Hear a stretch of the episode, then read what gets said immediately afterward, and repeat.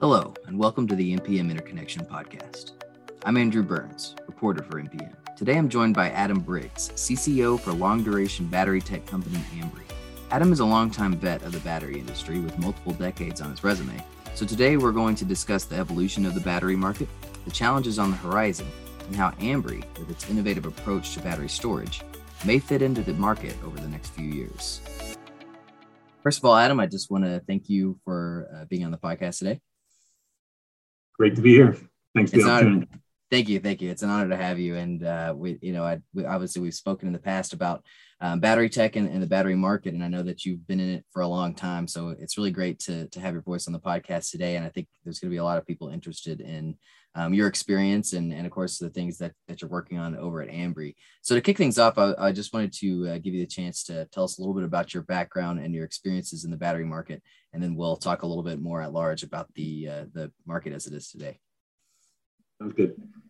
Yeah, so uh, so I'm a career battery person. I uh, I graduated from college and had no idea what I wanted to do. Um, you know, back in the day, we found jobs by taking the Sunday help wanted section and a red pen and looking for things that might make sense. And I distinctly remember lying on the beach on a July day and seeing an ad from Duracell looking for a test engineer and you know, I I sent in one application, I got an interview, and I got the job. And I worked there for 17 years, and that launched me into the battery career.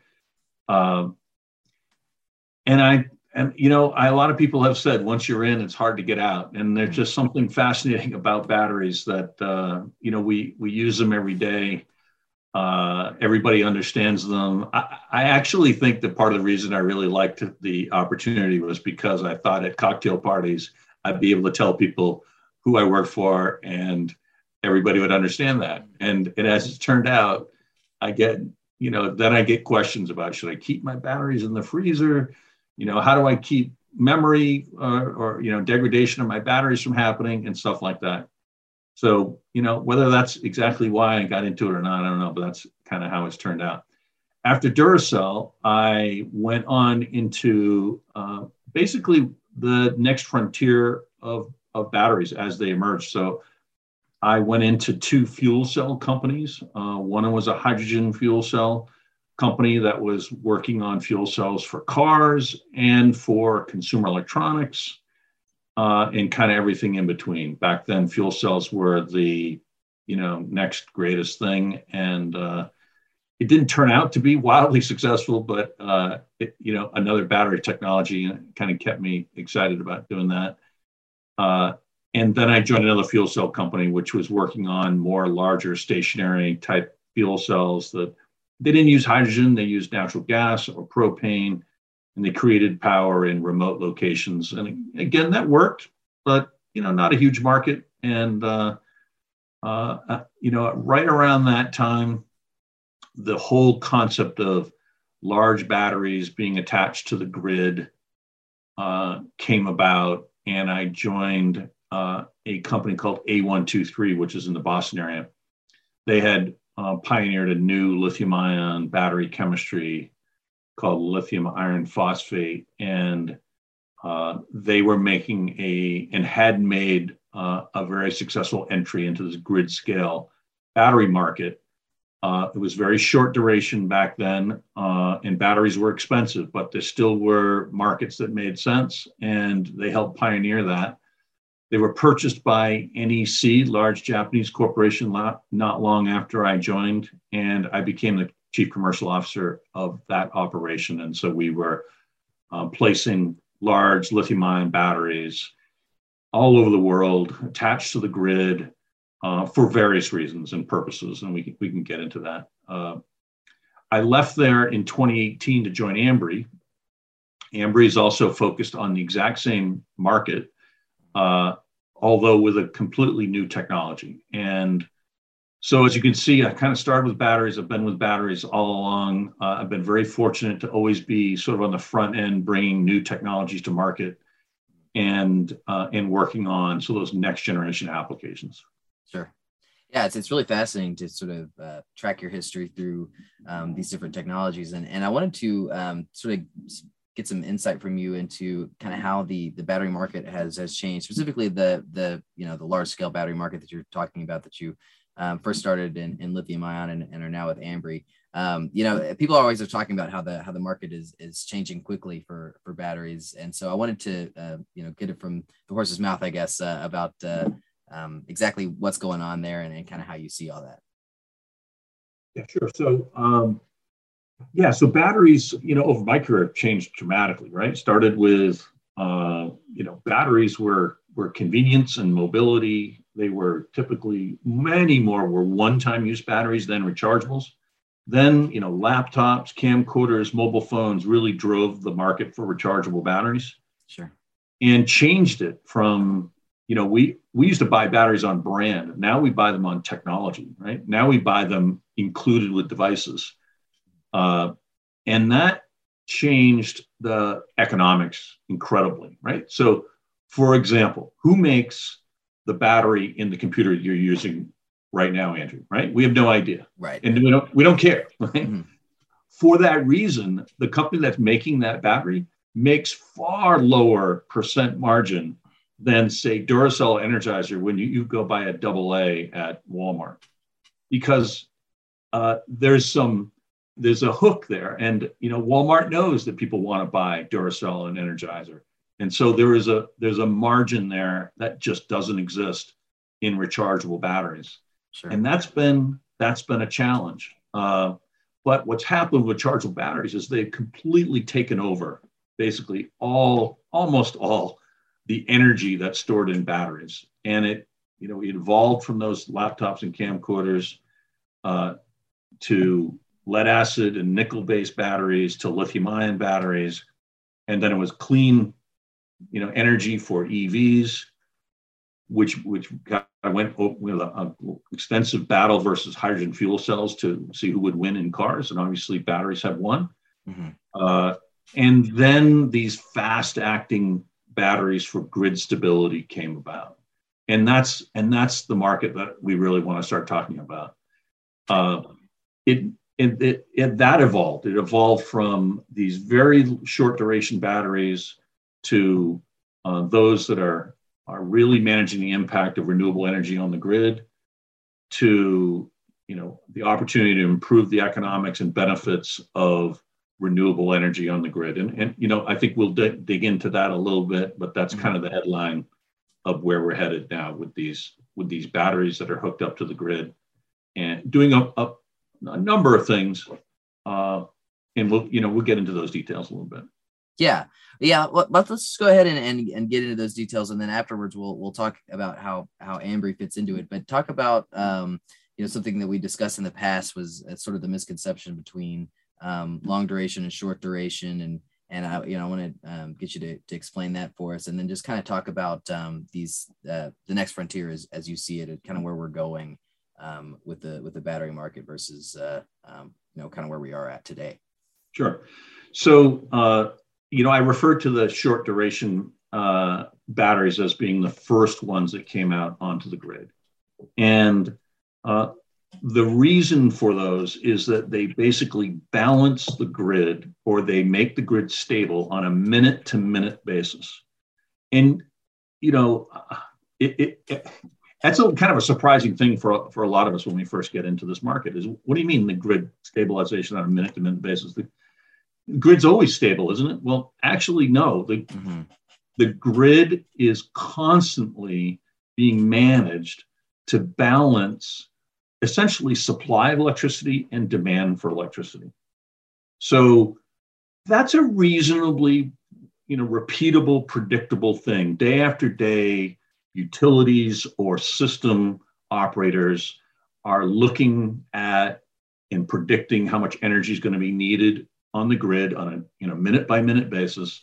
And they're instructing the power plants to inject into the grid the right amount of electricity so that everything stays balanced.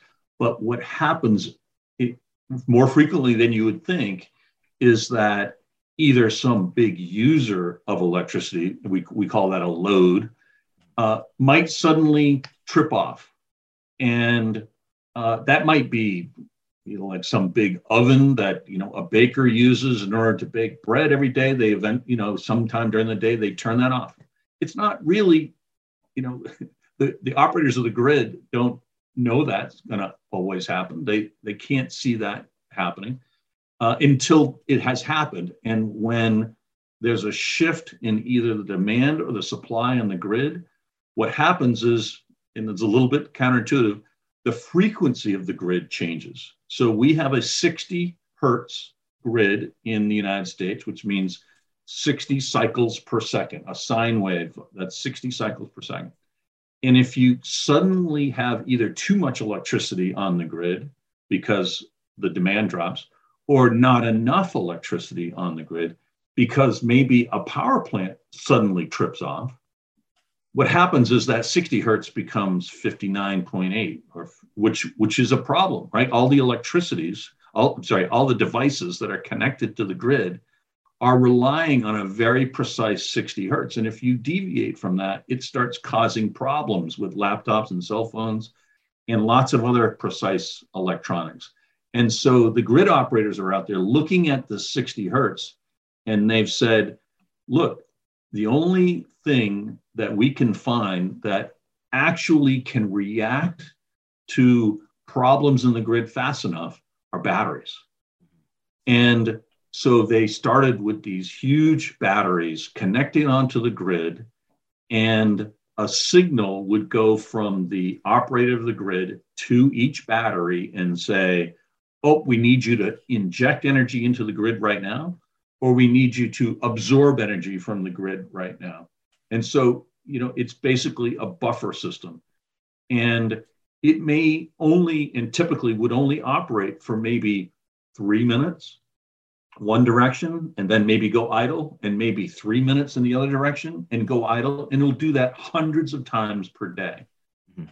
and and that the reason it only does it for three minutes is is the reason that you only need short duration batteries because they don't need this to happen for very long periods of time. But it's become incredibly successful market, a very efficient way for the grid to remain stable. And now almost every grid around the United States has this in place. A notable exception is Texas, which, of course, as we all know, had huge problems when they had major weather deviation last spring. Right. Uh, and so so these short duration batteries came in in order to provide this minute to minute sort of stabilization in the grid. And they're still out there and they're doing great. Long duration batteries provide something different. So they provide an hour to hour or maybe, you know, time of day to another time of day stability. And the way to explain that is well, we all know that solar only generates power when the sun's out. So again, here's another sine wave, right? The, the uh, peak solar generation is 12 o'clock or, you know, one o'clock in the afternoon, depending on whether you're in standard time or not. And that all solar farms generate at the exact same curve, basically. So that means there's lots of solar energy in the middle of the day. And of course, there's no solar energy at night. If you try to uh, compare that to when people use electricity, again, we're always trying to balance demand versus supply of electricity. Well, people use electricity in a much different curve. There's a little bit of a peak in the morning when everybody gets up, and then there's a trough in the middle of the day when, although you know industry uses electricity, there's so much solar that it drives down the demand, the not so much the demand for electricity, but the need for generated electricity. And then the uh, the curve peaks really its maximum peak is between 4 p.m. and 10 p.m. every night when people get home, they turn on their TVs, they turn on their ovens and stoves and heat and all those kinds of things. So the trick is how do we move that solar energy from the middle of the day to the evening? And then how do we make money doing that? Because there has to be some kind of mechanism to compensate these battery systems. And so as it turns out, if you look at the price of electricity, it's at its lowest point in the middle of the day. and it's at its highest point during the peak demand at the in the evening. So there is an arbitrage opportunity and long duration batteries. So those that take four to 10 hours in order to charge them up and then also to discharge that energy, those batteries are used to move energy from the middle of the day to the evening. And they basically charge that those batteries with low cost electricity during the day and with high, and they sell that electricity back into the grid at the peak price during the evening. And so you need batteries that last much longer periods of time in order to do that. And and that's basically, you know, if you can understand that, then you can understand short duration versus long duration battery. Does that make sense? Yeah, absolutely. Makes perfect sense. Um, so you want to uh, start uh, introducing um, Ambri and, and, kind of talk about how how Ambri's uh, fitting into the current landscape. You know, obviously we know that uh, um, the dominant technology right now and and and large mm-hmm. scale battery storage is lithium ion. And I know that Ambri's uh, kind of uh, trying to bring something new to the market. So tell me about that and, and how you think you're um, going to fit into to what's going on here. Great, thanks. So yeah, lithium ion completely dominating the market today for both short duration and long duration batteries but it's got some serious uh, shortcomings that uh, are, are, opportunities for new technologies to come forward. So, so today, the lithium ion batteries that are on the grid are essentially the same lithium ion batteries that are going into EVs. So you've got supply chain issues with the high demand for lithium ion batteries. So it's causing a price spike in lithium, cobalt, nickel, and graphite. It's driving up the cost of those batteries and it's making harder for people to find those materials. I talked earlier about profitability. You know, mm-hmm. again, lithium ion is a commodity right now. There are lots of companies making lithium ion, and none of them have much of a competitive advantage. So, price competition is really stiff. Nobody's really making much money in that. It's a problem because it's a very capital intensive. It's three to it's 500 million to a billion dollars to build a factory. So uh, that's a big risk into a relatively low probability market. They've had a lot of safety and reliability issues, right? A large scale lithium ion facility has three to five million cells in it. Any one cell has a problem, it can cause tens of millions of dollars, uh, up to $100 million of damage from just one cell that is either had a manufacturing problem or has been you know, electronics are treated poorly. So it's a pretty uh, persnickety type of technology. And although it's been great for a long time, as we grow the grid scale market, it's starting to show sort of growing pains with lithium ion. Ambri, and there are other companies out there, got a brand new battery chemistry. It's designed for long duration uh, applications. Uh, it addresses a number of those issues that lithium ion has. So it's lower cost. Uh, is the only company that makes it. So that means we can sell at a price that's below lithium ion and we can be profitable. Uh, it was invented at MIT. Uh, and Ambri was formed in 2010 and has been financed primarily by Bill Gates since that time. So batteries are a hard technology they do take a long time to come to market if it's something completely new. Uh, we've had the benefit of having a investor who has a long horizon. He clearly saw the need for better batteries a long time ago, and we've been very fortunate. He's been on our team. Uh, the battery that has resulted is safer, as I said, lower cost, and it has minimal degradation over 20 years. So we all know the batteries on our cell phones, our laptops all get weaker. Uh, that is due to usage. It's also due to calendar time. So these batteries don't suffer from those same mechanisms. So over 20 years, it'll degrade no more than 5% over those 20 years. And so this all of this is enabled by this invention around a higher temperature battery system.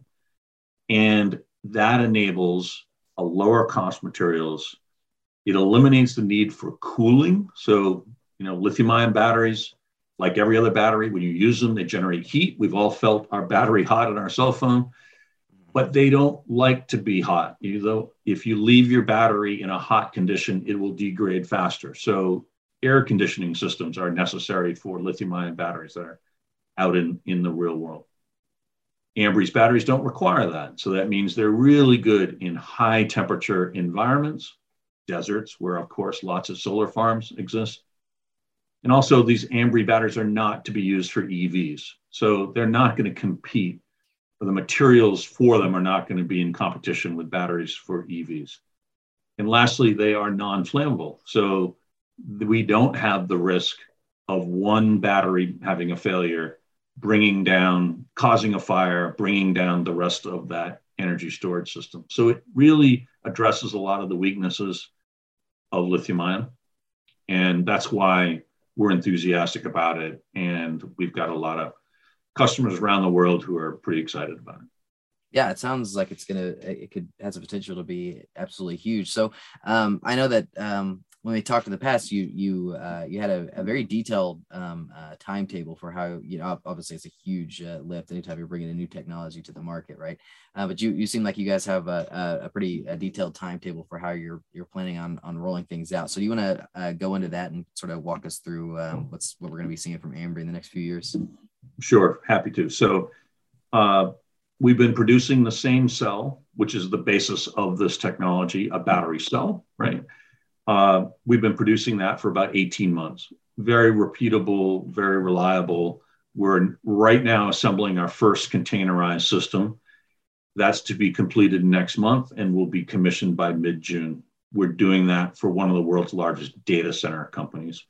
And they they have uh, commission this for uh, evaluation purposes. So it's still early for us. We know we're not shipping commercial batteries yet. We are in the process of finalizing a lease on a new 120,000 square foot facility in Massachusetts, which will be our first manufacturing facility. Uh, that's going to be where we develop a high speed manufacturing line and we'll create our first commercial products, which we'll start selling in 2024. Uh, at that later in 24, we will commission our first sort of high volume manufacturing facility. It's also going to be in the United States, but we haven't chosen that location yet. Uh, it will deliver about three gigawatt hours worth of batteries in 2025. From there, we'll open about three more manufacturing facilities outside the US, ultimately about 50 gigawatt hours by around the end of the decade. So, you know, that's uh, you know five to seven billion dollars worth of batteries at that time. Awesome, awesome. Yeah, it's going to be uh, great to to um, continue to track that, and obviously we'll we'll stay in touch as you guys continue to work through that that that timeline. Um, so I, you know, we're getting ready to to wind down here, but I do want to um, give you the chance to sort of talk about, you know, obviously you guys have uh, planned ahead uh, many years in advance, and and you know you're you're working through that timeline. Um, but for the the market at large, like what what are we gonna what do you think that we're we're gonna see over the over the next few years? Do you, do you anticipate other um, competitors for lithium ion entering the market? Are you gonna do you think we're gonna see um, increased demand for um, for lithium ion uh, and and of course all battery technology? Just kind of walk us through um, what you see um, taking place over the next few years for the for the battery market. Yeah, so it, there's a lot of change coming. Coming. So there's a uh, first of all, the market for these batteries is growing at about a rate of doubling or tripling every year. So it's a tremendous growth market. And, and literally, there are only about 10 countries around the world that are really deploying batteries today. So, you know, there's another 125 to go. So it's going to grow really fast. That's just going to, you know, float. All boats are, are going to be lifted by that growing market. There are a number of new technologies that are being introduced and they fit into other battery technologies, improve which are which some of which are improvements on lithium ion. Uh, there are gravitational energy storage systems. You know, by that I mean, so today, you know, you can have what's called a pump hydro system where you're lifting water to, a, let's say, a high lake, and then running it down, essentially a waterfall, and, and capturing, you know, energy in both directions that way. There's thermal, which where you're heating up rocks and then when you need the energy, you run that energy from the the heat from the rocks, uh, the cool the rocks down. Uh, there is uh, compressed air where you know you you have extra energy you compress air you need the energy back you let the air expand. There's a number of companies out there that have spent a lot of money in developing these technologies. Um, many of these i think are going to find success in some particular segment out there. Uh, they're all going to be specialties i think of one sort or another uh, it Fortunately for Ambri, we are aimed at the largest segment, which is basically enabling more renewable energy to uh, come onto the grid and to do that in a stable market. So, uh, you know, we really shine in being paired with a solar farm, being used every day to use, move that energy to the evening uh, and being recharged the essentially the next day to do the same thing. So uh, it's gonna it's a crowded field uh, there's there's a lot of excitement happening, and the market's growing really fast. So uh, great place to be. I, I, you know I knew back at the beach in 1984 that this day was coming. It was just uh, you know a long road to get here.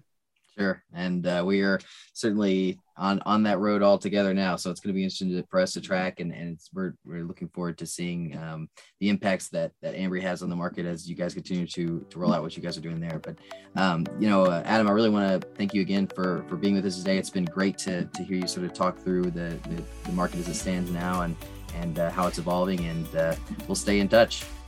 Cool, Andrew. Thanks a lot. Really great talking to you. All right, thank you very much. Bye.